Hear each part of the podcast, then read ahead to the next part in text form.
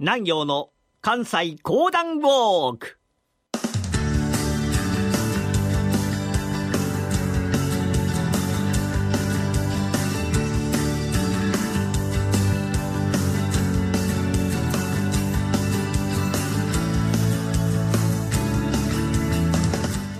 南陽の関西講談ウォーク。この番組はなにわの講談師極道南陽さんにこれまで歩いてきた歴史上の人物や出来事にゆかりの深い関西のさまざまな土地をご紹介いただきます。今月お送りしている楠木正成のお話。今回から正成の戦いが始まります。それではこの後南陽さんにご登場いただきましょう。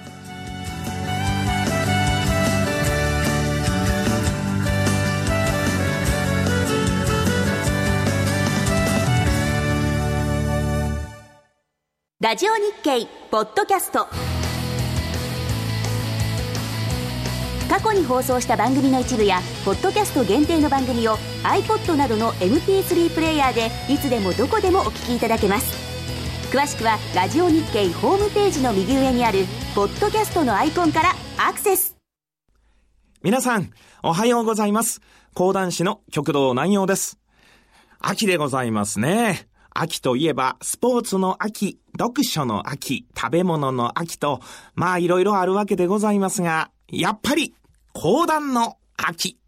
まあ、講談を聞いていただきながら、物語、ゆかりの地を巡る講談ウォーク、ぜひこれを聞きながら楽しんでいただきたいと思います。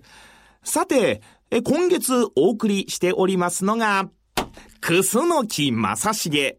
え前回お話しいたしましたのが、楠木正成の幼年時代、多門丸と名乗っていた時代のお話でございましたが、まあ、そんな多門丸、だんだんだんだんと成長して参りまして、ついに楠木家を率いることと相なりました。その時代と申しますと、まあ、どんな時代かというとね、えー鎌倉幕府の時代なんでございます。ところがまあ、鎌倉幕府というのがだんだんだんだんと脆弱化してまいりまして、えーこれを敏感に感じ取りましたのが、後醍醐天皇でございました。今の幕府を倒して、朝廷中心の世の中を今一度作ろう。これにこういたしまして、多くの武将たちが集まってまいります。そんな中の一人が、この楠木正成、また足利尊内といった面々でございました。さあ、笠木山というところに集まってまいりますと、その場に後醍醐天皇がいらっしゃる。その後醍醐天皇の前へと進み出てまいりました楠木正成。お上、この正成に幕府討伐をお命じくださいませ。必ず、必ず勝ちまする。天に隠れ、地に潜って、最後の勝ちを収めてご覧に入れまする。と、このように申し上げたのでございます。さあ、後醍醐天皇は大喜び。正成はすぐに千早赤坂村へと帰って参りまして、来たるべき合戦に備えたわけでございました。さあ、皆の者をば集めますとね、いろんな指示をばしてまいります。配下の者たちも、えー、大将申し上げます。え、なぜ我々はこのようなことをしなければならんのでございますか？んいいからとにかくやってくれ。後から必ず意味がわかるから。えー、さようでございますか。しかしながらこんなことは意味があるんでしょうか。ああ、必ず役に立つからな。ははあ配下の者たちが何やら一生懸命しながら、おい、こんなこと意味があるんかな？ああ、大将が意味があるとおっしゃってるんや。きっと意味があるに違いない。ええでもな、今までいろんな戦に行ってきたけれども、こんなことしたことがないぞ。はあ、でもきっと意味があるはずや。皆がそんなことを言いながら、戦の用意をば進めて参ります。そんな楠木正成に向かいましてやってきたのが、大量の幕府軍でございました。数十万という人数が赤坂城をばぐるーっと取り囲んだのでございます。大将大変でございます。あの、幕府軍が、幕府軍が、ついにこの赤坂の周りを取り囲みましてございます。うん。そうか、ついに奴らが来よったか。ああ、よいよい。ああ、しからばな。ああ、そうじゃな。今日の天気を見てあれば、明日ぐらいは、朝、もやがかかるであろう。そのもやの中に、多くのかかしを立たせておけ。その方らに作れと命じておったな。え？え、かかしを立たせるんでございますか？わかりました。あ、それでは夜の夜中に立てておきまするので。ん？忘れるなよ。なるべく敵の近くに立てるのじゃ。あ、わかりましてございます。さあ、夜の夜中に楠木正成の軍勢たちが密かに密かに多く作ってございましたかかしおば、ずらーっと幕府軍の前へと立て並べた。幕府軍そんなことは知りません。明日はいよいよ赤坂の城を攻めようと思うてございます。夜がだんだん白じんで参りますと、あたりは朝もやの中。うわー、えらいもやがかかっとるな。こんな中で攻めた時には、えー、どこから敵が来るかわからんがな、と言いながら、幕府軍が少し歩みを進めて参りますと、向こうの方に見えて参りましたのが人影でございます。おい、気をつけろ。目の前に敵がいるぞ。弓を放て弓を放てと言うと、ビュッビュッビュビュビュビュビュビュビュビュビュビュと弓を放ったわけでございますが、もちろん敵は引く様子がございません。おい、敵は引かんぞもっと撃ち込めもっと撃ち込めビュッビュッビュビュビュビュビュビュビュビュビュビュビュビュビュと撃ち込みますが、ところがまだまだ敵が引かない。おい、敵が引かぬこちらが一度引こうこんな朝もやの中では一体どんな仕掛けがあるやもしれず、引け引け引け幕府軍、これで引いてしまうわけでございました。一方、楠木正成の方はと申しますと、ん？どうやら敵の攻撃が止んだようじゃ。よし、かかしを回収して参れ。さあ、かかしをば回収して参りますとね、かかしに刺さりました矢の数々。さあ、それを抜くのじゃ抜くのじゃ。抜いて、我らが使うことにしよう。うわー大将頭ええもんやな、えかかしを作れと言われた時には一体何のために使うんかと思うておったんやが、こういう時のために使うのか。やっぱり正成様に使えてよかった。さあ皆の者、明日はいよいよ幕府方、総攻めに攻めてくるはずじゃ。なんとか守る、わしの指示に従えよ。は、もちろんでございます。もうこのかかしの一件がございますから、続いての作戦というのが楽しみで仕方がない。幕府方、さあ、こちらは騙されたということに気づきましたから、あの正成というやつ、うーん、手強い男じゃ。しかしながら軍勢はこちらは何倍、いや何十倍と思っておる。一気に力攻めで攻め落とすぞ翌朝早々軍勢をば率います。周りにホラ貝が鳴り響く。その中幕府型の軍勢が一気に赤坂城に取り掛かった。うわまだじゃ。まだ動くな。まだ動いてはならぬぞ。楠木正成がじっと自らの兵をば抑えてございます。しかし大将、もうすぐそこまで来てございます。まだじゃ。まだ動いてはならぬ。まだじゃ。まだじゃ。しかしながらすぐそこまで。いや、まだじゃ。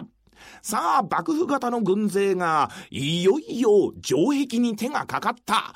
城壁を登り始めてございます。もう城壁を登り始めてございますが、いかがいたしましょうかよし今じゃというと、その城壁の上に現れて参りました楠木正成の軍勢が、上から落として参りましたのが、熱湯でございます。